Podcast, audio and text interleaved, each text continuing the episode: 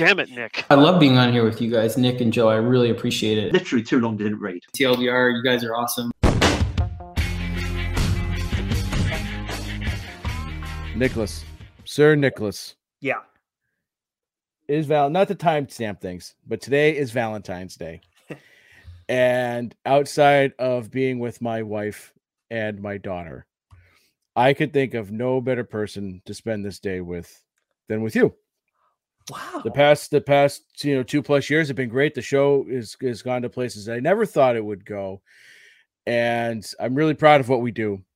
And uh, just because it's Valentine's Day doesn't mean that, that, that, that two men can't, you know, you know, tell each other they love each other and, sure. and share a poem. Right. So I wrote a poem for you, Nicholas.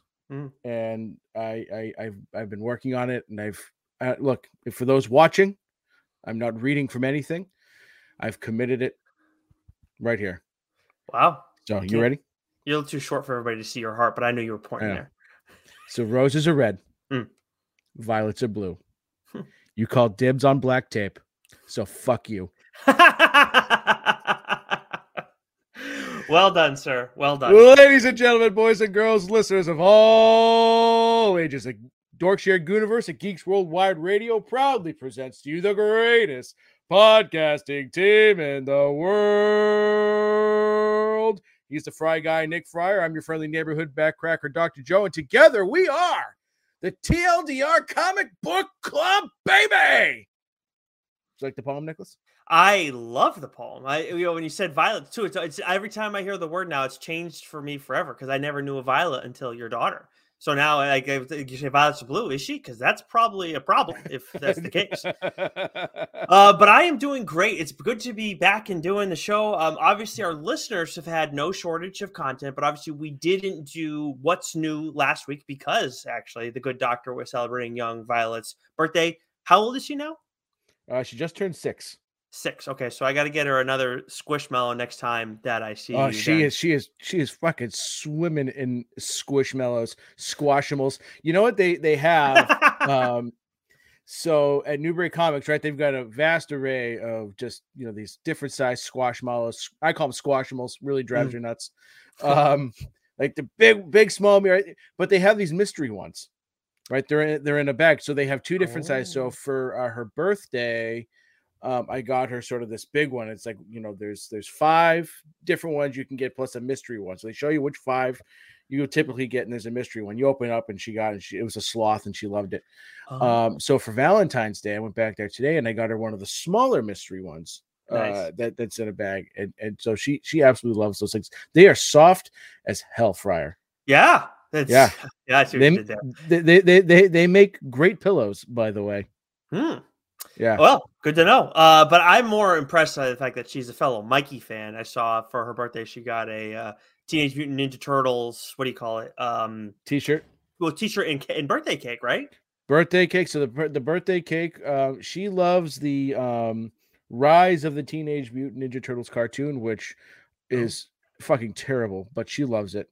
Mm. And the, the design on the turtles is not my favorite, right? They've got sort of like the the the the, the full-headed bandana look, and yeah, uh, it, there's some weird artistic choices there, but she likes it.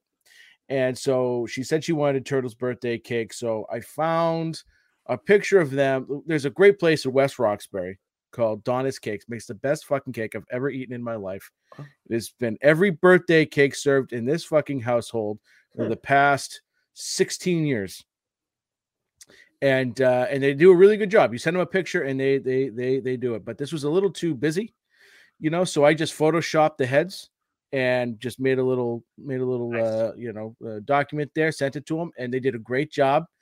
Uh but yeah, she loves she loves Mikey. That's her favorite. She's a party dude. So what I really need to do is get her like a Last Ronin poster for her bedroom. That's what she needs, like one of those really like blood-filled posters. Yeah, she'd love that. Yeah, there we go. Um, but of course, Joe is busy with that. Um, and we didn't do what's new, but you guys have had plenty of stuff to listen to because a couple weeks ago, we actually didn't tell you guys who we were going to be talking to during that what's new, but we were talking to a couple people over at Dark Horse. Then we followed that up with Michael Busuttil, who is the editor of uh, the Masterverse too. So been no shortage of awesome information gathering on our part, Joe. Um, I've listened back to both of them since we uh, last convened. Really enjoyed both of those conversations. Um, I'm just curious if there were any lingering thoughts from you from either one of the two.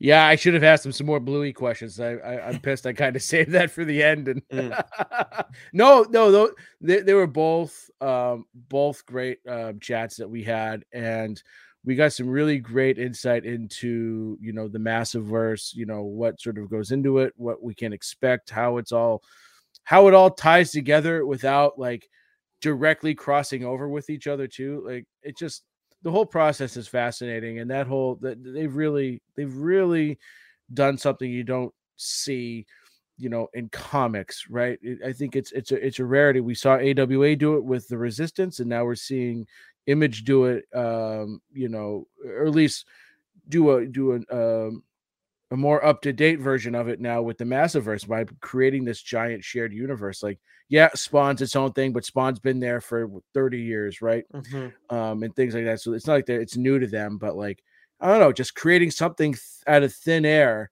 and have it to sort of become this, this sort of, you know, uh, you know, pardon the pun, massive, you know, mm-hmm. thing. It's yeah. it's been it's been wild and a, and a lot of fun to read.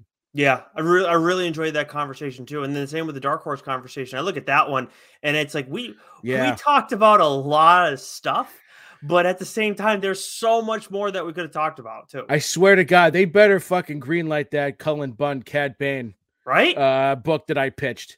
Yes, right? I please. mean, he seemed interested, right? Yeah, yeah Daniel seemed se- interested. He seemed yeah. very interested. I mean, mm-hmm. that, that's the guy to do it. And and as if we, you know, nice little segment. As we've seen, Cullen Bunn has had a lot of books announced over the past couple of days. Yeah. So now, you know, he's cooking with gas. He's got some good horror books coming, but that was, yeah. that was a lot of fun talking with them, because that was, we've talked with a lot of Image people, you know, a lot of people from A W A. Um, so having a chance to talk to someone from Dark Horse, we got to learn how to um, properly pronounce. Um, oh, all, all I want, all, all I can do is call him Stibby now. Yeah. Um, Our coach, uh, Schipper. Schipper, yeah. Yep. Um, you know how to pronounce his name properly. Some great Witcher talk, some great, um, some great Snyder talk, right? We we, we yep. talked about, you know, all that stuff. So both interviews, give them a listen. A lot of fun. You know, these are, your, you know, we love talking to creators, but I think, you know, this idea you had of this sort of State of the Union and, and talking with the different sort of, you know, studios and, and, and, you know, executives or, you know, editors and, and whatnot gives us a little bit different perspective. And I think gives us a little bit more insight into, you know, the books that we love to read and, and what we can look forward to, you know, in this coming year. And I think last year was a great year for books. I've got a feeling this year, this year already is, is, is really kicked off, and uh, I'm really excited for what's going to come out. You know, yeah, this year. It really worked out. Like, honestly, in the end too, we wanted to have three uh, State of the Union conversations, and we wound up doing that too. I was really, yeah. I'm really pleased. Like with us, you talk about how like proud of what we do and all this stuff. That ended up working out really well. And also specifically on the Dark Horse front too, we've been talking about Star Wars and what are they going to do? We've seen like they started out with some younger audience stuff, but we got more insight, and it seems like there's going to be stuff for kids, and there's going to be stuff for people who are a little bit older too, who maybe want some darker stuff. So very excited for what's to come in the Star Wars front there as well. And of course, if you typically just watch us on whether it's Doc's Twitch stream, YouTube, uh, or maybe on our Twitter at T L D R underscore pod, you can't find those conversations there. You can only find them by subscribing to our audio channels, whether that's Apple, Stitcher, Spotify, Geeks Worldwide Radio, SoundCloud, Amazon Music, all the ma- major podcasts and flat platforms. I think Pocket Cast is like our number two uh, platform, if I'm not mistaken, something like that. But anyways, um, you can only find it by subscribing there. Make sure you do that, and then leave a rating and review if your listening platform allows you to. Five stars or whatever the highest rating is, and a positive review would be great. If you leave a negative one or not five stars, Doc's going to, you know, you're going to find out what the meaning of backcracker is. And I'll tell you guys right now, I know it's not a good thing. Um, but we have a couple other things too we want to touch on before we get to catching up and looking ahead to what's new this week. Uh, John Lee's friend of the show, who we're going to have to have on soon because he's doing some stuff again. Um, he has a, another Kickstarter that launched, I right he I've been building up to the day to Valentine's Day, but I believe it launched on Valentine's Day and then was completely fulfilled within like four hours of being launched on Valentine's Day, right? Was it so before? yeah, yeah. So it was. So Bragg, I was chatting with him today while I was in the waiting room at the dentist's office, and um, you know, I said, you know, I just wanted to send him a message, say, hey, you know, I, I'm pumped that that you know, Zig's coming out. Um, I backed it, and I was looking at the um, you know, when you go when you go on Kickstarter, you can see like blah, blah, blah, blah, blah, and I'm like, oh, you you know, you're, I go, it's awesome that you're seventy-one percent pledged within the first two days. This thing is really cooking. And he goes, first two hours. And I go, oh, shit, I misread that. This project was fully funded within four hours. Crazy. Which is fucking awesome. And there's there's twenty-four days left to go. So, you know, there's some great options on there. If you haven't read Sync before and you've heard us talk about it, uh, there's some options where you can get the new book that's coming out, um, and also get the digital versions will come along with it. So you'll be mm-hmm. able to read it all together. Uh, they put some really great packages uh, together here, um, you know, for this book. Um, some as low as seven dollars and as high as, you know, over a hundred. I backed um Bragg here, Scrooge McDuck, you know. uh, I backed the I backed the eighty dollar one, which I don't typically do. Right. Um, but I did it because I wanted to have um I wanted to have all the physical copies of sure. this series because I just love it so much. I think it's a great collector's piece. You know, it comes with volume one softcover, you know, volume two softcover, it comes with uh Dig. You know, the the forty-eight page mm-hmm. one shot that they last kickstarted, um, and it will come with the soft cover for this as well, and then a couple other smaller smaller things. And if you're unfamiliar with with Kickstarter, once this thing is funded, a lot of times what creators will do is they'll come up with different like tiers for goals. So if it raises X amount of money beyond the goal, then they'll throw in this or they'll throw in that. So mm-hmm. go to Kickstarter, look up "Sync Cutthroat" by John Lee and Alex Cormack. Um, You can you get it digital only, you know, for a very low price. Or if you want some of the extra, you know, fun stuff that comes with it, you can back it at various tiers. Yeah. Um, and uh, yeah, I, yeah, I'm fucking pumped for this. This is coming from, I mean, look, I know, I, I think I'm the only one that's done a Kickstarter or Indiegogo book on the show for a mainline episode. I did The Plot Holes, which I did get the um, physical copy for, and then a couple prints with that because it's Sean, Sean Gordon Murphy, um, and I really like his his art style and everything like that. I love that story, uh, which you have read as well now. Um, but we we don't back a lot of stuff on there anymore. Obviously, there was a big rush and everything, um, but it's just there's been a lot of issues with that over the past year or so. So what I so, tell you, I'm still waiting on two books, one from twenty nineteen and one from twenty twenty. Yeah.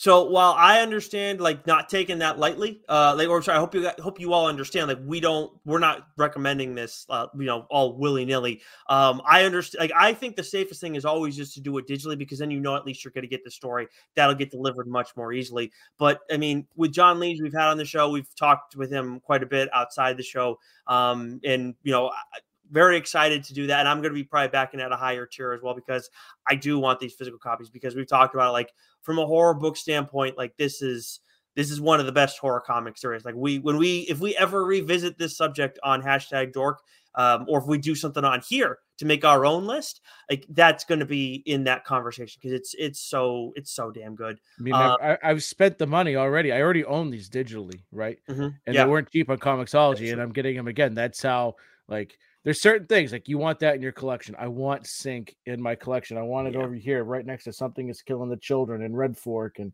Sarah and Sentient and some of these other Noctera, you know, uh, you know, Public Domain, some of these other books that I have, you know, indie books, you know, mm. the, the trades. So yeah. Um, Got to catch them all, Nick. Got to catch them all. There you go. And of course, when we first had John Lee on, it was talk about some of his productions over at A W A, which is where we got to know him. And, you know, we're going to continue to read his stuff. He's got some more stuff coming elsewhere later on. But speaking of A W A, I know you stumbled across a little bit of news. It looks like Fremantle bought a minority stake in A W A to further develop A W A properties into shows and movies, um, which For, for those who don't know Fremantle, you're not alone. Joe and I do not. But if you go and look at their site, there's some pretty big names that were on their list of uh, things that they've done. I can't say I saw any comic book or in, in, or knowingly any book related productions that they've done. They may have had just books that, that we don't know. No, Joe and I wouldn't read, but there's some big like brands outside of that that they've done work on. So it seems like it's a great move. And I think you caught what the first one is on that's on their list. Yeah, it looks like uh, Devil's Highway is going to be their first A W A book that they're going to uh, you yeah. know, put on the docket. And we we already know that Chariot, right, is uh, you know is in production, and and I think um, they got something else too as well. Oh, so. um, uh, Marjorie Finnegan. Yes, yes, yes, yes, yes, yes. It's Marge Bob, um, yep. Marge Finnegan. Yep. So like A W A's, they're they're they're cooking with some gas here, and I think that is something that they've wanted to you know do from the onset. Uh, of creating that studio. So I'm glad that it's coming to fruition and, and the wheels are moving there. So I, I look forward to seeing some of these properties on the big and or small screen. Yeah, I I, I cannot wait. This is a, I think this this this should be a huge development for them in the end. Um, but anyways, we got to get moving on catching up because we've had so much news to uh, to get to. We're not even talking about the D C movies and, and uh, Marvel movie trailers that we saw recently. Um, so since we last convened, of course, we had a lot of books that came yeah, out last week. That uh, Joe, Batman. Yeah, that um that we both read. I mean, for me, I, I'm not going to dig into them, but Spy Superb issue two. This is a three issue miniseries. Could be something more if they want it to be. Second issue was awesome. Can't wait to talk about it on the show. Monarch from friend of the show Rodney Barnes. Uh, first issue of that came out with Image this past week. Promising start. And then Howler issue one from Boom Studios. I have called dibs on that one. Um, yeah, so. Fuck off on that one too. By the way. Um, you know what, Joe? You know, you I'm not throwing you under the bus about you play like trying to change the rules of these things. Yeah, I try, and then I go, and then I said, "Stop being a pussy." Mm, you know, yes, first well, come, you see, first you, you I caught the... myself. I caught myself. Yeah, this is the thing. I I admitted. Hmm. You know, that's the thing about us, Nicholas. Hmm. Right? I know when I fucked up, and I own it. You, hmm. you're a fucking snake. Wow, you know, you just lit a fire under my ass. You, I think it was just one too many times. I was like, "No, what? Fuck this." Um, God, God, but I'm the making one a man out of you before your wedding day. The one I wow uh, on Valentine's Day, no less. Um, uh, so the one I did want to touch on real quick and mention is uh, Batman Beyond the White Knight issue seven. That had been out for a little mm. bit. Took took a little time for me to get around to that one. Um, and the final issue of that one is out this week. There's been some other stuff that I'm reading too, because we, we're trying to, speaking of D C, do other shit, but that's a conversation for another day. What have you been catching up on, Joe? Uh, so I remember when I got this book in the Snyder draft, Barnstormers, it was the one I was sort of looking forward. I wouldn't, I don't want to say looking forward to the least, but it wasn't like high on my list of books. Like I sure. was like, right. Um, but I knew it was, it was going to be something because it's Snyder and it's, it's Tula Lote, mm. right? Who might be one of, like her art, like her comic book art, you could literally hang in a fine art museum. Mm. It is just that beautiful. It is, it is, it is that good. And this has become, because uh, I was a little behind on it, this has become a really good fucking book mm. that took a bit of a turn that I didn't see coming. I go, oh, yes, that that's Scott. That's the Scott Snyder I know, right? Mm. Because we knew that Barnstormers was sort of a passion project, a, a period piece, if you will. Um, and it looked like it was going in a certain direction, and then boom, he adds that awesome, you know, Scott Snyder flair to it. It takes a turn. You go, well, yes, oh, give it to me. So, like, I wasn't expecting that. Um, and and, and so, it, Barnstorm is excellent. That's that's definitely a must read. Um, Book of Shadows, uh, Know Your Station. This is the first issue I talked about when it came out, and I was like, ah, I don't know. I'm kind of on the fence. It was it was really wordy with the narration and the, and, and I, I remember talking about, I didn't like, um, this is the one, one of those rare times where I really didn't like the lettering in the boxes and all the dialogue. It sort of took away, but it's grown on me and it's become a really good sort of murder mystery, um, kind of story. Um, this is a book real quick. Um, this is a book I, I just picked up because I liked the cover. It was sort of like a, a Red Sonia type, you know, busty broad on the covers called Dawn Attack. I said, okay, I'll, why not? I'll give that a go. I've read the first two issues. That is fucking awesome. It's sort of like Star Wars meets Conan, uh, you know, uh, Conan the Barbarian. Um, hmm. Excellent. Excellent. Nice. Um, Once Upon a Time at the End of the World, issues one and two. That was been pretty good. Uh, and then I read, you know, I believe this is from Image, uh, or, or maybe it's Dark. I think it's Dark Horse, actually. Space Job, issue one. And I read this And it's kind of got, I don't know if you're familiar with the Orville, which is sort of like a Star Trek spoof. Uh, it's done by um, uh, Scott McFarlane or Seth MacFarlane, Family Guy, mm. um, which is a really great show. And it's a really good parody kind of spoof of that genre. So that it, this had this feeling, but this was so fucked up in like a weird way. Like, what the fuck is going on here? This is, that's odd. Like you're, you're introduced to this character and he's a bumbling fucking idiot. And he's an arrogant fucking idiot, and you think he's going to be the main character, and then he just fucking randomly dies. And you're you're you're dealing with the ship with a bunch of fucking idiots, and it's just sort of like um um what was that what was that a horror book I read? I'm like, I don't know why I'm reading it, but it, it, it's it's oh yeah the um it was an Image one, right? Vinyl.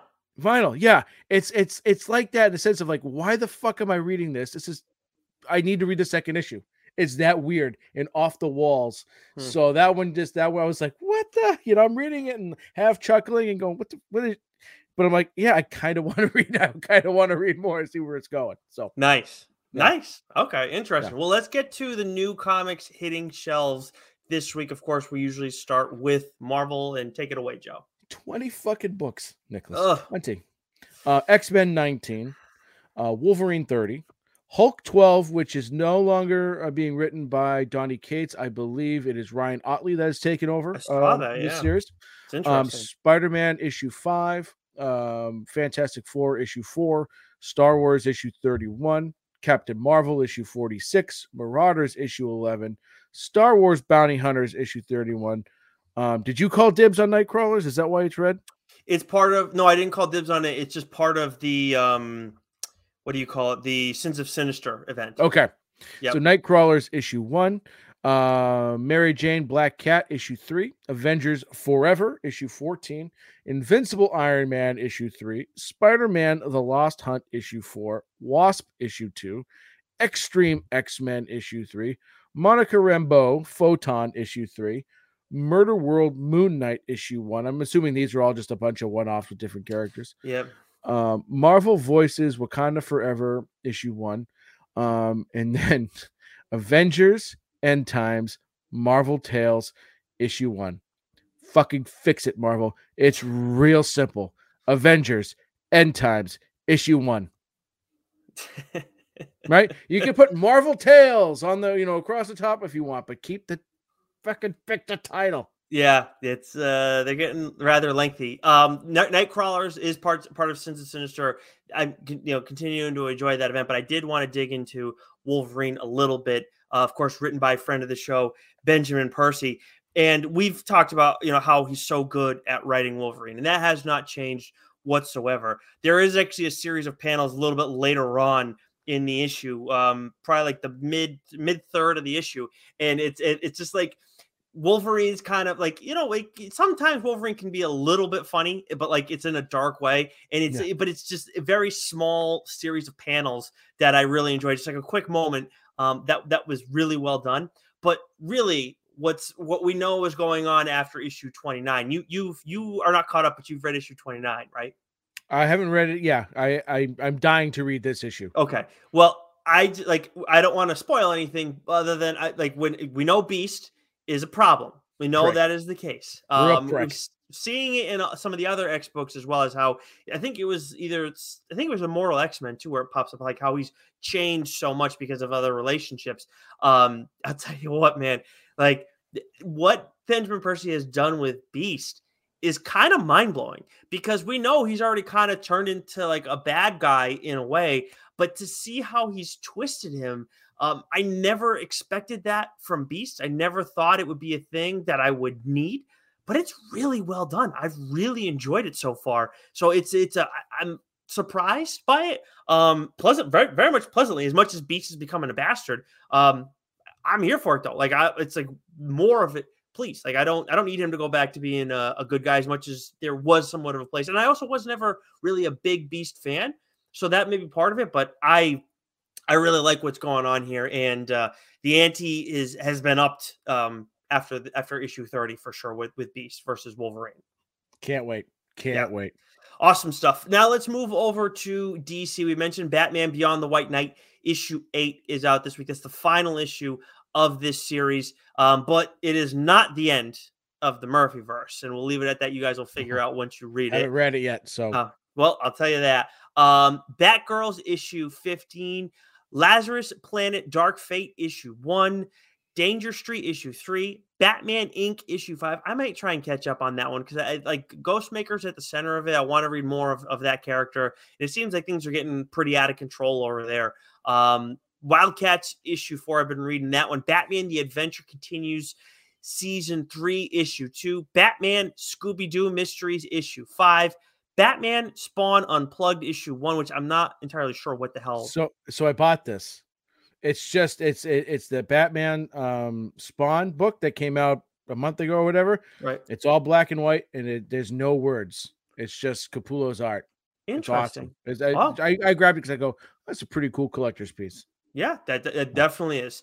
Um, then you got I Am Batman eighteen. We Are Batman eighteen. You Are Batman eighteen. Um, but then lastly, and most importantly, the day has finally come.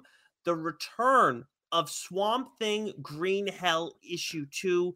Now, I two yeah, years? No, I think it's maybe not. But obviously, I remember seeing something surrounding this that like there was like a serious thing that happened. I don't quite know. I don't know what it was. It's frankly, it's none of our business. Um, I assume that has nothing to do with like D C like having their restructuring and then Swamp Thing being part of that first chapter, because if that's what it is, like that's not like that's like just tell us like it had to do with that. Like if it's a serious thing, yeah, like it has to do with the creators or whatever, that's a totally different story. But we we love the first issue of this one, and, and now December we got... December twenty-eighth twenty twenty-one is when the okay. first book came out. So it has been. So it's like a, so it's a little over a year is what it's been. Yeah. Yeah, but yeah. It's like, you know, again, we were like we at some point like we I remember.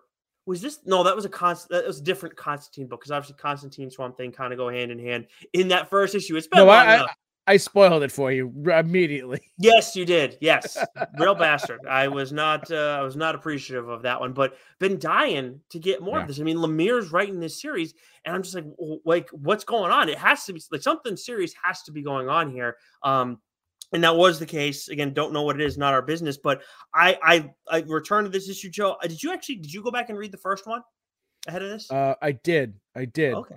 Yeah, and uh, well, because I had to. It's it's been too long, right? Mm-hmm. And so I had, had to go back and read this. And I mean, I loved it. I loved the first issue, and I love this issue. And I've admittedly never read Alan Moore's Swamp Thing, but Swamp Thing has never really been a character I cared about, right? Right. It's kind of like, um. he's sort of like D C's Ghost Rider to me, right? Like uh, a little scary um, as a kid. Uh, was never my cup of tea, so I never read that. I would very much like to go back and read Alan Moore. I believe it was Alan Moore that wrote uh, wrote yep. Swamp Thing. Scott did too. Um, Snyder. Yeah, and I think right? Ron V recent, most recently. So Ron V's, I did read that, and that was we've talked about Ron V. Love him as a writer, but it, you know, I think when it comes to his stuff, it's it's either you love it or it's not your cup of tea. And his Swamp Thing, because um, because Rom can get very, very heady, very meta, uh, which works with a lot of things, um, didn't necessarily work for me in Swamp Thing. Mm. But this okay. does. Lemire does. He's yeah. made me care about this character. Yeah, yeah, one hundred percent. It's been a really, like, and I, so I didn't go back and reread it. So if you haven't necessarily, if you don't, if you haven't done that, you know, you could get away with it and still be fine as long as you remember the general premise. Remember, you know, Constantine was thrown in the mix later on in the issue. It's been a year, so we're not spoiling things at this point. The artist on this too is Doug Mankey, I believe is how you pronounce his last name. But really good return to the series. Now, I this is a this is a Black Label thing, so this is limited. I'm assuming it's three issues. I feel like was what it was when it was announced. Um, But uh, I, I, the action in here is good. Um, you know, Constantine being in the mix and, and kind of throwing things off is always, you know, always interesting. There's another character. There's a couple characters actually mm. that, that that are thrown into the mix. One who we're familiar with. One who I really I, I can't recall this character ever being mentioned before. But um, we'll see how that individual's um, presence, you know, kind of throws things off going forward. But I I've liked this, and um, Swamp Thing is something that we need to talk about addressing in some capacity moving One forward. Of us needs to read one of those books, right? Yeah. And, we'll sort uh, that out at some point yeah. off air. And, and I just love, like, because it, it's an older Constantine, and I just love that everyone fucking hates him. It's great. Yeah, well, I mean, and that's that is the way that Constantine should be. Everybody hates him. Swamp Thing hates him as much as anybody, and I would love it if this spawned like a old man Constantine book. That'd be great. Oh. Yeah. Oh my God. I mean, you, you're printing, I, I feel like you're printing money. I mean, I don't understand it. Why Constantine is just, he always seems underutilized, but maybe it's because he only has such a, so much of an audience. Um, right. But anyways, uh, let's move over to Image. Got some big ones over there. Uh, kick us off. All right. So with Image, we have eight billion Genies, uh, Gunslinger Spawn seventeen. What's the Furthest Place from Here? Issue eleven. I Hate Fairyland issue four. Nightclub issue three, which I've been reading and is excellent. Image number ten, uh, Art Brute issue three, Kaya issue five, The Last Barbarians issue one, which I read, fantastic.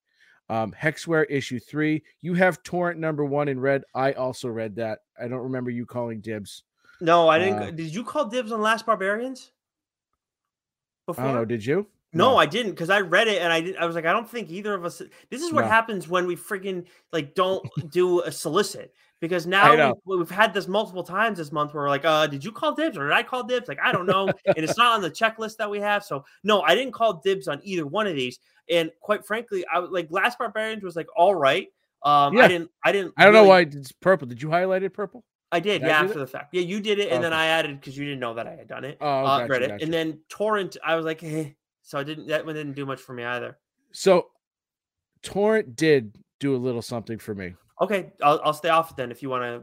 I'm well, it's got next issue, right? Because I was like, for two thirds of the book, I was like, mm, probably not my cup of tea, right? Mm. It felt, it felt a little, it wasn't for me. But then the end, oh, fuck. Yep. Yeah. The okay. was good. Yeah. Yep. Okay. All right. I'll read the second issue. So it's like, borderline dibs. Okay. Borderline well, no, I'm gonna I'm gonna lay off it, because I was like, I wasn't yeah. like I'm not gonna go and give the second issue a shot. It's just like I felt like we hadn't done you or I haven't done uh, or at least I hadn't done a, a random like Image one in a while. It just feels like yeah, a that's lot how of I felt. And that's why I wanted to read both of these. There we go. Yeah, because yeah, we just right? well we've had so many that like get like we we we know the creator already. Like just knowing the name, then we have some where it's like a creator comes on the show, so we're giving it a look. So there's like a lot of. That, right. But like you look at some of these other names on here, like I think I read the first issue of Least We Can Do, but that was, you know, six months ago that started. Three Keys, yeah. neither of us gave a look. Art Brute, ne neither of us gave a look. Kaya, right. you didn't give a look, right?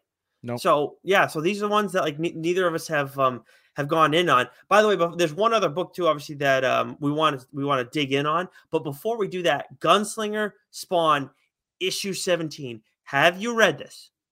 No, don't spoil okay. it. I am not going to spoil anything, but I need to say Gunslinger Spawn seventeen has a spread in there that introduces what I gotta imagine when it was drawn by Brett Booth and when, and when Todd came up with his head, whoever did it first, they thought this is going to be another action figure. Like, oh, can't wait. one hundred percent. And I wait. will absolutely pick this thing up. I, I have to. Like it, it's it was so fucking cool. Like I, I Lauren, who doesn't know anything about this title, she knows Spawn, but like doesn't know anything about Gunslinger Spawn other than the figure that I have. I I had to show her. Like this is amazing. Um, yeah, and even right. she was impressed by it. So like it's it, it was it's so it's so fucking cool. Um, you you you got to tell me when you'll know when you see it. You got to tell me when you read this thing. Yeah, um, we'll do.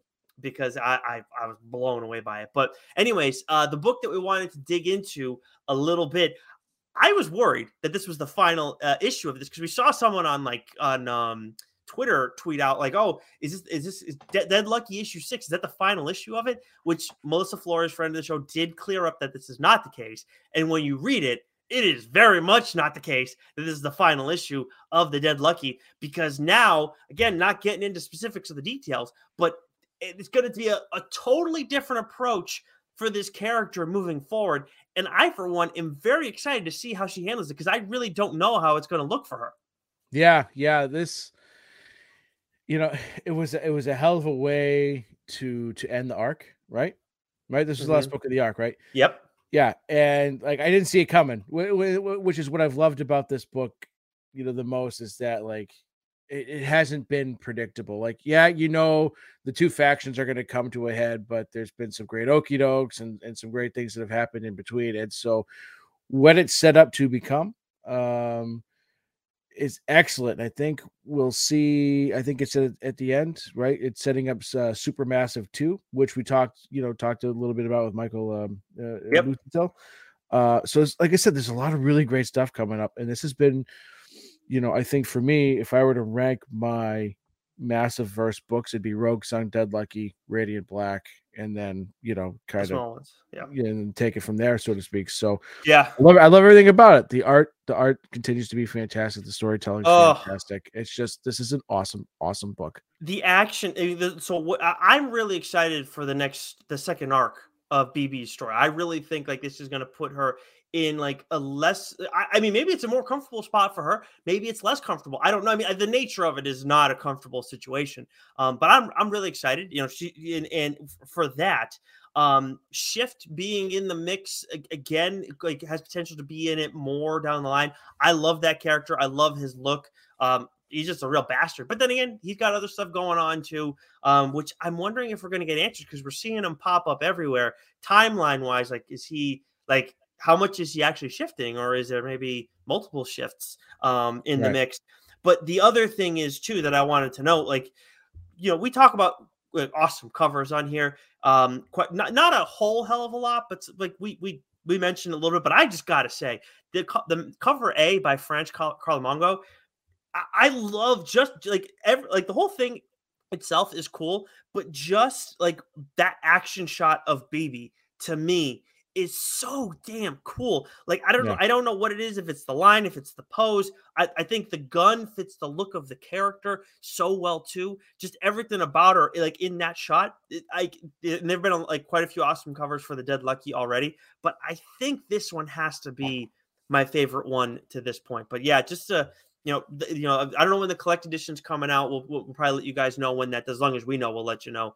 Um, but really awesome stuff. And yeah, I, I'm, I think I'm with you in, in the, the order of the things, but all the Masterverse stuff has been a lot of fun. Yeah, it really has. All right. Then we go to, oh, let's go to A W A. Um, there's only one book as usual from them out this week. It is a book that you have called dibs on, Trojan issue two. Okay, my pen just died. One second. That's Trojan, good. Issue two. Yeah, good man. I, I thought you were writing on an iPad these days. I am. Well, the stylus is going to be fucking charged, dipshit. Oh, well. Okay. Who's you're calling me the dipshit? And your pen died for the yeah. one time a week that you actually need that thing. hmm. Yeah. Uh, yeah, yeah. Hmm. Anyways, yeah. What was that about you admitting when you do stuff wrong again? What was that? No, yeah. I'll blame my child for this one. I'm, I, I will throw her under the bus. Okay, tell me about Trojan, please. Yes. So uh, I remember talking about issue one when it when it came out, and it was like you read it immediately, you know, dibs, right? You call dibs. You you know it. You did it with black tape, you snake. Sure. Um, and, and so it's dealing with, you know, this world where you, you, it's a lot of dark web, a lot of weird fucking shit there. Um, and it's a, it, it revolves around, you know, these two factions of people. You've got, you know, sort of these, these humans, and then you've got, you know, um, these group of, of, uh, of beings that they're known as, as fays, um, or as they refer to themselves as legends, and they're, you know, they're hybrids. They're, they're, they're half human, half fairy, half troll, half you know, whatever. And they are being oppressed, they are being hunted, they are they are they are they do not belong in this particular society. Mm. And we're introduced to a character, and and and she's trying to, you know, save her people, save the people that, you know, that that you know that she belongs to. And we get that reveal at the end of the first book, and so we get a lot of you know a lot of exposition in issue two, sort of describing, you know, the characters, just really like what she's fighting for, and why she's fighting, and, you know, why she's okay to die for the cause, because, you know, just the, the, it's what all oppressed people, right, uh, you know, mm-hmm. fight for, right, is, is, is acceptance, right? And And, you know, th- this this book is great because, you know, it it it it gets a little dark, but then, like, we got a really great twist at the end of the first, or a big reveal, I should say, at the end of the first issue. But the reveal and the twist that we get at the end of the second issue was fucking bananas. And you want to talk about not seeing coming, and you want to talk about going, holy fucking shit. Hmm. What? Yes. Yes. Right. Like, this is what A W A does. They just, they just, they, they, they, it's just pure, great, awesome storytelling, you know, you know, book in and book out, you know, nine times out of ten, Nicholas, I'm so engrossed, you know, in the storytelling from these writers. Um, and, and, uh, uh who is it doing? Is it Peter Milligan that's doing, uh, Trojan? No, is it Krause? Sorry. Jesus Christ, Joseph. Yes. Daniel yeah. Krause. He is so good, mm-hmm. you know, uh, at writing comic books. Thank you. Fucking A Christ. Um, yeah. Um, I hope he sees this, and I hope he yeah. Well, well I mean, I, I, I do feel terrible. Awful. You should, you should feel terrible. I should, I should have known that. It's, it's, it's been a while since we've done the show, Nicholas. Mm. Oh, you're right. You get that rusty that easy. Wow. Jeez, I get rusty. I get rusty real easy. Yeah. there's, there's a joke in there if you're smart enough to pick it out. Hmm. Uh, but anyways, kind of day. Um, yeah, uh, we're getting a little blue here on the show, but uh, no, Trojan is absolutely fantastic. The art is tremendous. Um, can't recommend this enough. I can't wait to talk about it in more detail on the show. Um, but this, like, the ending of this book again, just made my fucking jaw drop. Nice, nice. I am excited to hear about that. Maybe we can talk to Daniel Krause at some point uh, down the line. I'm going to go through all these other titles that we have before we get to the last one, because I know there's one other book you want to dig into before we get to the books we want to break down. From Dark Horse, we've got Masters of the Universe, Masterverse, issue one. So that's He-Man stuff for those uh, interested. Resident Alien, The Book of Love, issue four, and White Savior, issue two. I D W, we got T M N T one thirty-seven, T M N T The Armageddon Game, issue five, Star Trek Resurgence, issue four, from Skybound, of course, prints through Image, The Walking Dead Deluxe, issue fifty-seven, Vault, from friend of the show, Cullen Bunn. Joe is reading this as well. He has dibs on it. Door by Door, Night by Night, issue three. Talk about a book that I can't wait to uh, hear you talk about so I can read it. Dynamite, we got Red Sonja, Hell Sonja, issue thirty-five. Aftershock, A Foulness in the Walls, issue one, which I believe is a one-shot from Cullen Bunn. Uh, didn't realize it was a one-shot when I called dibs on it, but, um, you know, whatever. So I guess the dibs doesn't really matter anymore because those are forty-eight pages. Doesn't really, you can't really do a full episode on that.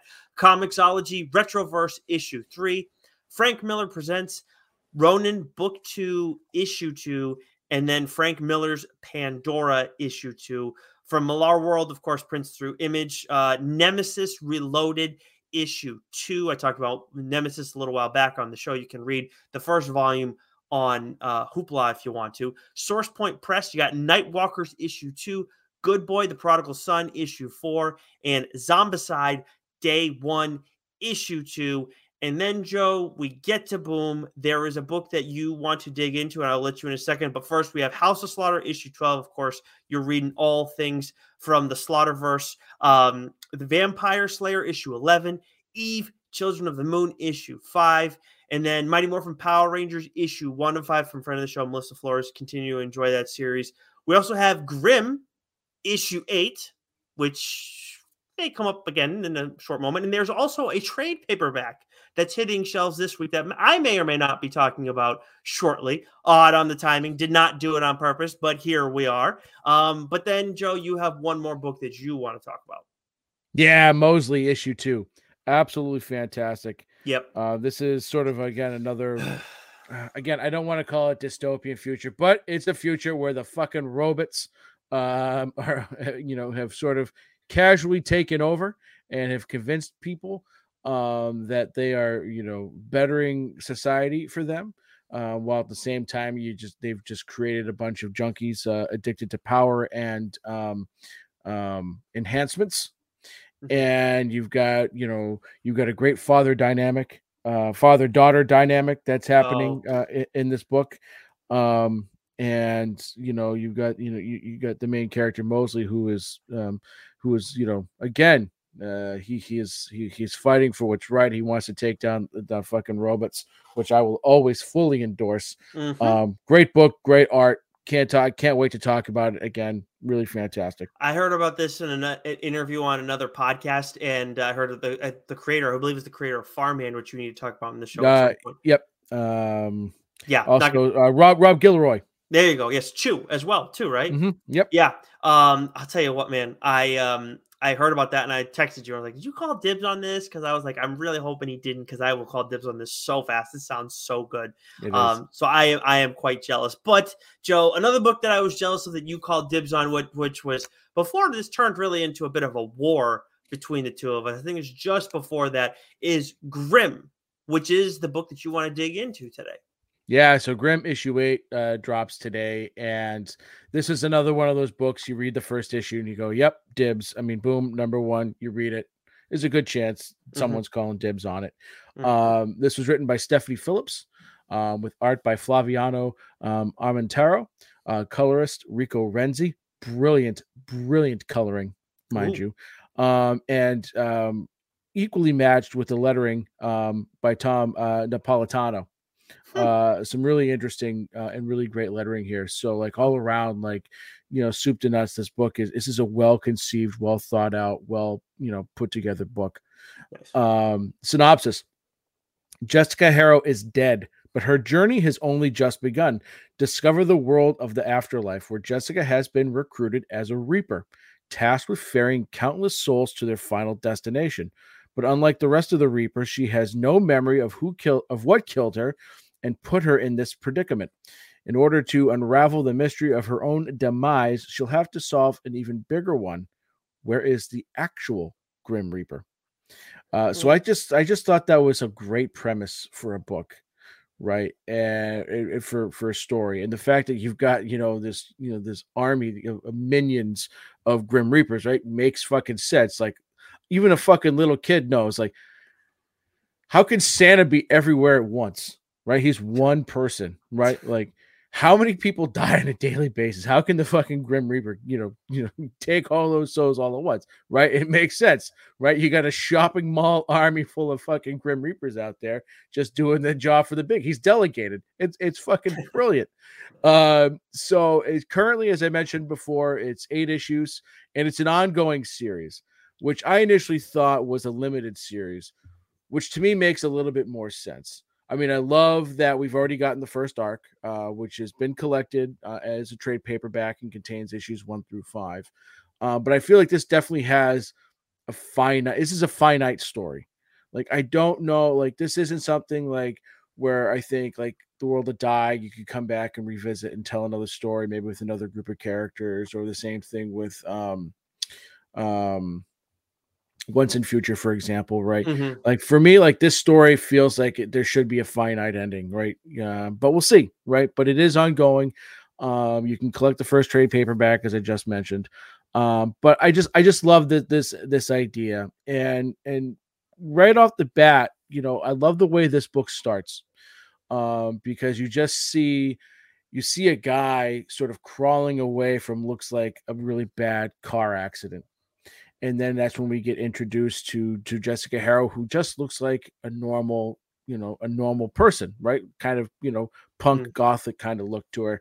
Um, and she, she, she informs the guy that he's dead, and he's like, "What?"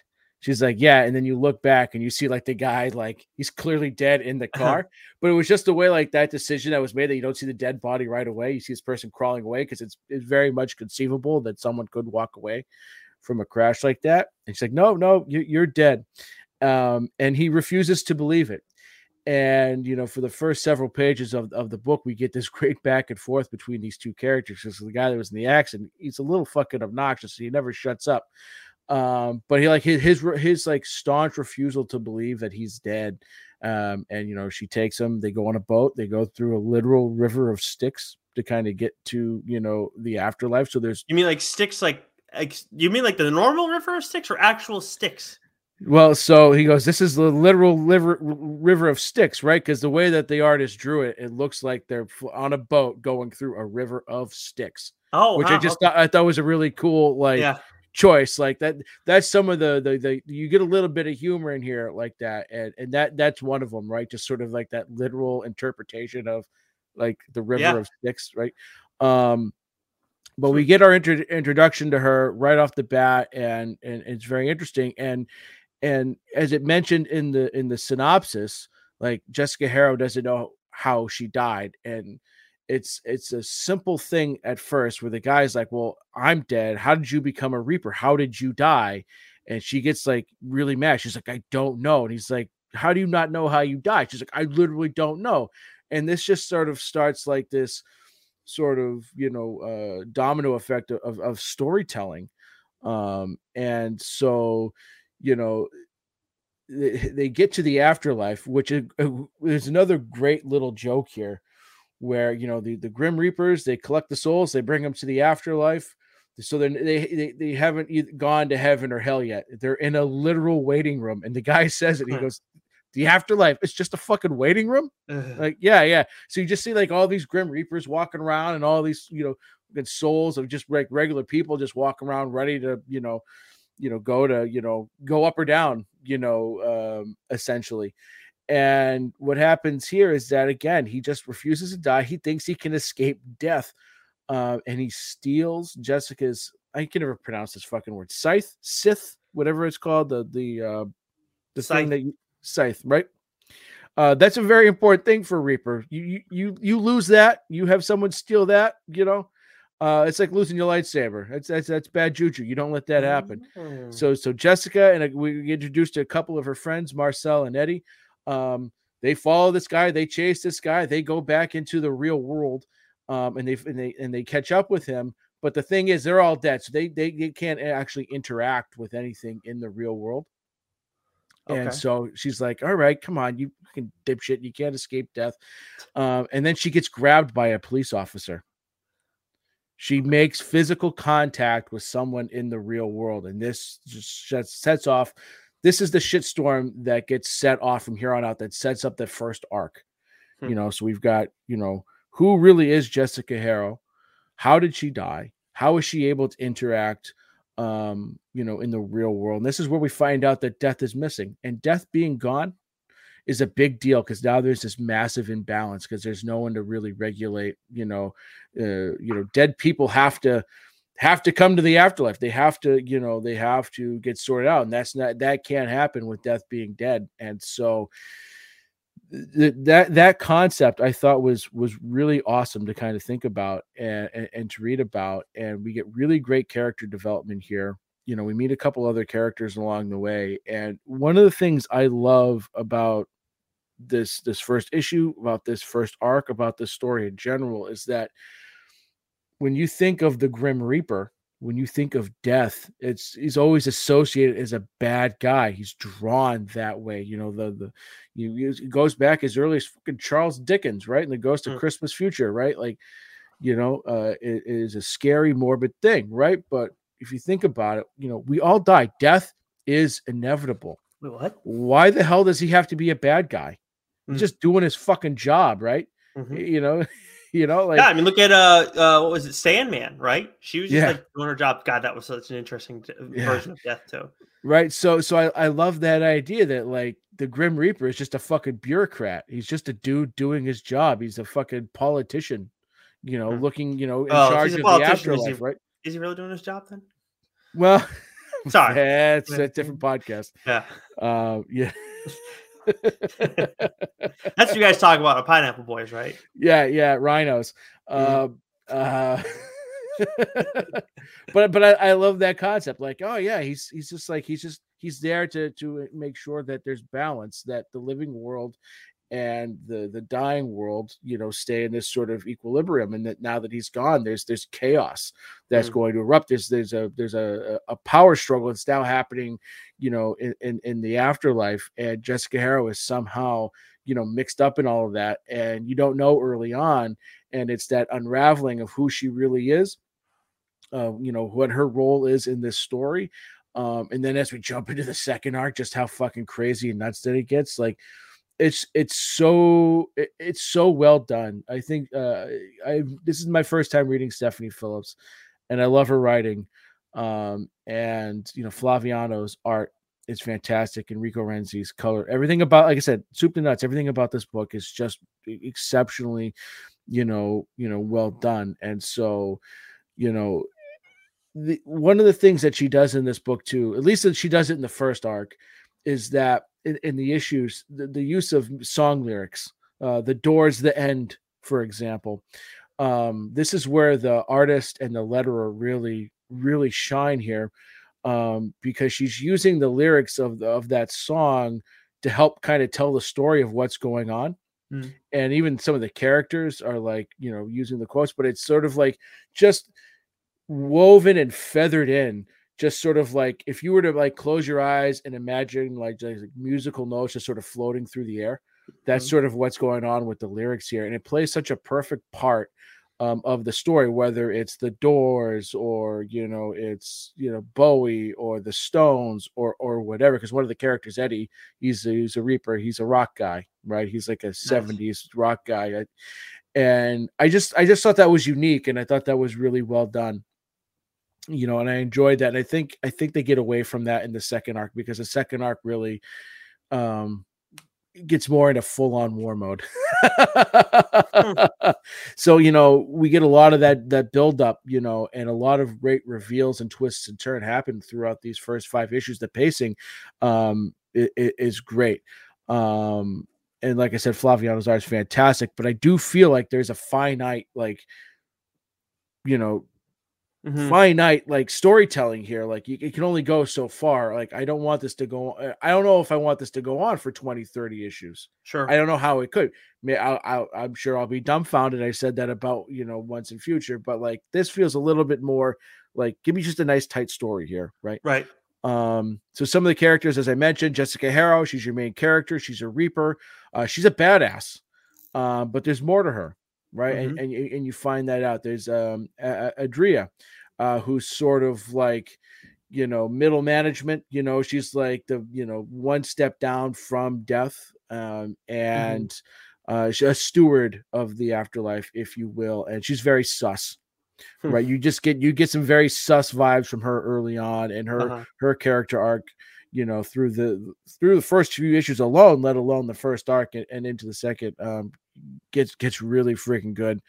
Um and then you have Death, and one of the things I love about Death um it, it, as a character, I'm not spoiling anything, but when you when you get to meet him, it's it's fucking awesome.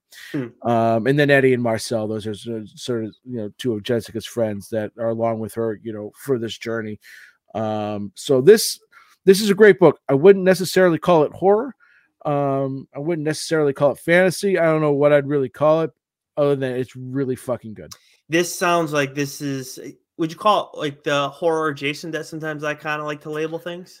Yeah. Cause it's got, I mean, it's got some, it's got some horror elements to it for sure. Right. Mm-hmm. But, but it's not scary.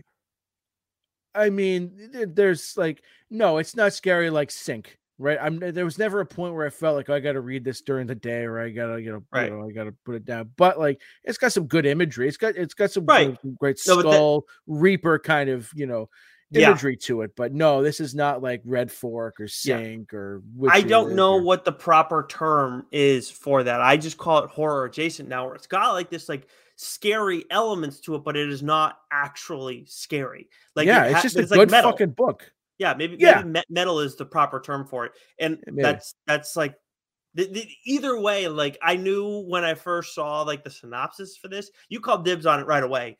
Um, like before we saw a single page of this, if I'm not mistaken. And I was just like, fuck, like this sounds like this is my kind of book.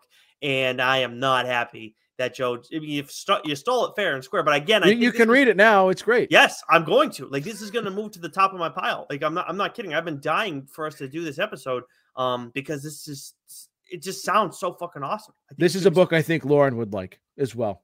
Okay. I just like this, and this sounds like it, it would be, I mean, I know you're saying like, have it be finite so it can be like probably more likely to be a movie, but it sounds like you could probably do a show with this too. Um, just based well, on like, yeah, there, there's, like I said, like there, there's, uh, you know, it's ongoing. And like I said, for me, it feels like it should be finite, but that's my idiot brain telling me what I think it should be.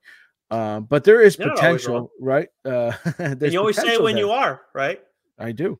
Uh, but there's potential there. Like, you could make a T V show as you could make a kick-ass movie out of this. You could, mm-hmm. you know, because, you know, but for like this particular character, like I said, I feel the story like, like twelve issues, mm-hmm. eighteen issues, like something like that. Like, would mm-hmm. but who knows? Who knows? Yeah, I, I, I like I'm three arcs. I, I like, I like. You're not, you are not often wrong. Don't say that. But three arcs, I always like. I think that's a really like when we're talking about like all this stuff now, where it's limited like series and whatnot. Um, I know there are plenty of good one arc stories, um, and there are plenty of good two. But I feel like three is a really nice yeah. like, realm to to work in because you're I'd able agree. to. Gets to know some of the characters more um, and kind of go from there. But I, I, I love the sound of this book. Like I, I just, I cannot wait to to pick this one up and, uh, and get moving on it. So I'm going to grab that trade. I think I picked up the first issue. I picked up one because there was a cover that I thought was really cool, but um, I am definitely going to grab the, the first volume of this and then um, and get moving. I mean, issue eight of this is out this week, as is, Joe, the book that I am planning on talking about, which I actually unknowingly stole from you, which I mean, it does make sense that you'd want it because it is a Boom book, uh, all Boom episode. Alice Ever After, uh, written by Dan Panosian, who who we, we've been talking about with Canary a ton. Of course, he's writing Black Tape right now. Um, love love his work. So when I first started doing this, though, I think we had seen some Dan Panosian stuff, but not quite as much. I'm not certain, but either way, like this was like my first. Like I was reading this, not realizing it was necessarily like Dan Panosian, the artist of Canary, and then of course Black Tape stuff came later. Um, then we got the artist on this. Panosian does do artwork in this when this story takes place in Wonderland. Um, the artist when they're in London is Giorgio Spallett, with Cyril Gillerum as uh, doing assists on on that artwork in London. The colorist is Fabiana Maccolo, and then the letterer is Jeff Eckelberry. So this is a five issue series. Like I said, the trade paperback hits shelves this week. Panosian, I guess, created this series. And this is, to actually go through the synopsis, because it kind of covers it there. Alice first visited Wonderland as a child. Now an adult, it's her only escape from her cold, strange reality. But to go back, Alice needs something stronger than mushrooms. After continuing down a terrible path, Alice is committed to the dreaded asylum. Will Alice ultimately escape from her uncaring family and childhood trauma with in Wonderland, or face her demons in reality? Um, so actually, when you talk about like where, where we try and address things in the first issue, like the asylum stuff, that happens in the first issue. It's a pretty significant development um, in that first issue. But as we get to know the character pretty quickly, it's like, okay, so th- this is this is a sequel to Alice in Wonderland, clearly acknowledged in the synopsis. Um, but as we get to know her, like there's this, I, I remember seeing the, the synopsis for this when this was announced and how we were interested in it. I think I called dibs on it before I read a single page of this. Um, like I, we'd seen like Alice in Wonderland, like this is, I think a pretty long thought theory, like it, that it's about drug use in some capacity, that story. Um, and, and to what end, I, I never really like needed to know much more because like it's about hallucinogenics or whatever. So, okay. But I think here where like we see heroin is a drug that's used like at the hospital. Like it is like, it, like the, I didn't realize that was, did you know that heroin was apparently used for like colds and shit at one time? Like that's, I mean, it's like, have you, ever, have you ever seen a man with a cold? Yeah, if I if I was a wife, I'd give him heroin too, just to shut him the fuck up. Wow, is that what is that is that what Meg does with you? Because I swear to God, you're fucking sick here every other week. um, but anyways, um, strongest so, bull. Yeah. Um, but anyways, it's this. So this is about that, and she, like this is about like her ab- abusing drugs to get away from everything that's going on around her. And it's funny because I was going back and rereading this. After, like I read it, you know, month to month. Um, you know, as this was ongoing. But when uh, looking back at this in, in the trade form, seeing some of the stuff in the first issue and knowing what happens later on, it's like, you know, they they they planted seeds that I kind of didn't catch at first just because they kind of happened so quickly in the course of it. Because what I was more caught up in is like where we see the parallels drawn from Wonderland to reality and like the the kind of the um the vibe of the entire story, because like it's in like an older England kind of era, and um and things are just like they're, they're a little wacky, but at the same time they're also there's a groundedness to it.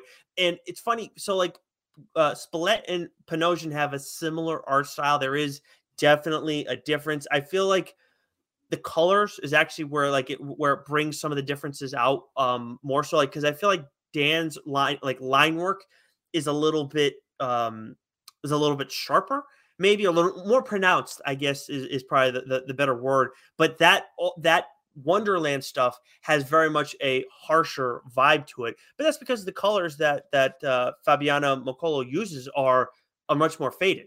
Um, so it, it's it's clear like there's like, you're in a different space. But see, like again, like not realizing at the time that Panosian was doing the, some of the artwork here, just because sometimes I forget or whatever. Like it's oh, I see very much how like you know you go to Canary to this with the line work and everything. Yes, there are some differences because it's a different world and everything, but I, I see similarities um, in some of the edging and whatnot. But I I, um, I I really like the artwork here. It's a lot lighter um, in in the London Times with the coloring and everything, um, and I feel like the line work is a little bit more so too there as well. As for you know, I'm bouncing around here with all talking about the larger stuff, but the characters um, in the, that are in the mix here. So we have Alice Lutwidge, of course, Alice. Um, and what's interesting is where we talk about narration, and you know, I can be very critical of how narration is used in a story. Um, you know, so, you know, third person narration in comics, not always a big fan of that. Um, you know, internal monologues can be interesting. It depends on the story that you're doing. And it has, again, has to be used in the right manner. Um, don't mind when, when you bounce around from character to character either. Cause I know like we see it in Philadelphia and, Uh, they've actually used the internal monologue really well recently um, over this past arc. But uh, what's done here is we have Kitty and Snowdrop, who are Alice's cats, who, like in the first issue, you see a little bit, and then you, I don't remember when else you actually see them in the course of the whole story, but they they are like color commentators for the entire series. Um, and they, again, they're kind of like soft and whimsical and everything like that. And I really like um what they did there. Like I just, I never, I don't know where else we've seen that. We probably have somewhere, but it was just um, using characters that like, they're there, you know who they are pretty much off the rip, even though like, if you don't like, you don't need to know much about them. Otherwise than they're Alice's cats. Um, it's, it adds an odd element to it. But again, this whole thing is very trippy. That if I was to describe this book in one word, absolutely, that would be it. Um, you get Doctor Lutwidge, who is Alice's father. He's the royal dentist.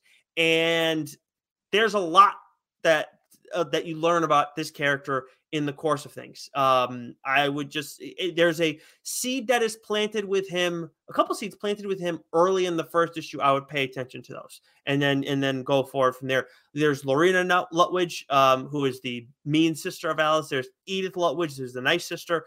Morton, who's a janitor at the um, the asylum, who is actually also Alice's drug dealer. Then there's Earl Proud, who is like this, I don't know if he's a noble, like of royal blood or anything, but he's like definitely like a high society kind of guy who is, you know, who seems to have somewhat of a thing for Alice. The family knows him and, and the Lutwidges like him quite a bit.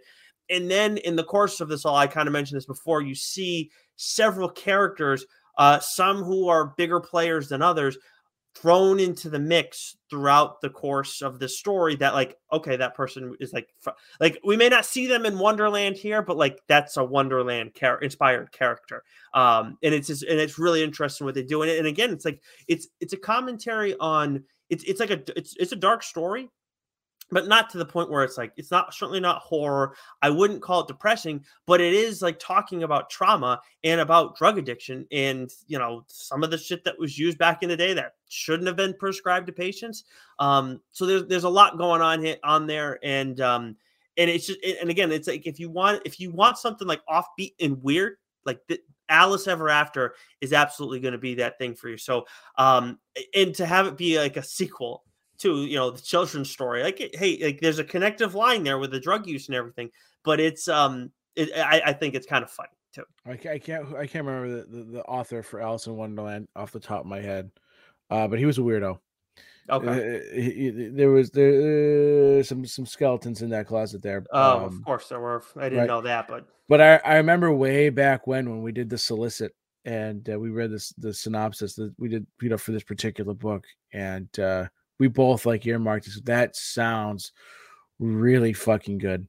And mm. It sounds really unique. It sounds really interesting. And um, you, you, you know, you, you snagged dibs on it. Um, which was a bummer because I remember really wanting to read it at the time. But that's that's the beauty of the show, Nicholas, right? Mm-hmm. Is that it gives us a chance to talk about these books. And I love that we're talking about these two books. I think we had planned this out several months ago that we would talk about Grimm and yes. um, Alice Ever After on um, on Valentine's Day. I love I love trying to do that. Um, I didn't. But, I don't remember us doing it on Valentine's Day. I remember saying we're going to do it on the same day. That I think I had. I think I had jokingly said we should do it on Valentine's Day, not uh, exactly knowing when Valentine's Day was, but maybe that week, sort of thing. Mm. Um, love it when a plan comes together. Mm. Um, but th I, I, I do want to read that book very much because that sounds offbeat and fun. And I, I imagine the pacing on it is pretty good. Like you, you yeah. got through it pretty quickly. Yeah, no, I mean that was it was an easy read every every week. I mean, again, like it's not um, it's not crazy, it's not dense in the terms of the the narration. Like every bit of narration is like a little like side like quip thing. Um, and it's it you know what the other thing is too, you probably could have done without the narration from a t storytelling standpoint, but I never felt like it was in the way. So I yeah. think that's that's that that says you know quite a bit about that's, that. Yeah. Um, but yeah, it's, I, you got like, I will say like, you gotta pay attention because like, I, like, I know that like, oh, you gotta deal with anything you're reading, but this book can get like out there and like pull you in different directions. And it's like, what the fuck is going on? And you feel like you're Alice by the end of all this. Um, and the ending too, like I, the, the, the plane landed nice, uh, it, Is nice even the right word there? I don't even want to go there, but the plane landed. I, I will I will put it at that.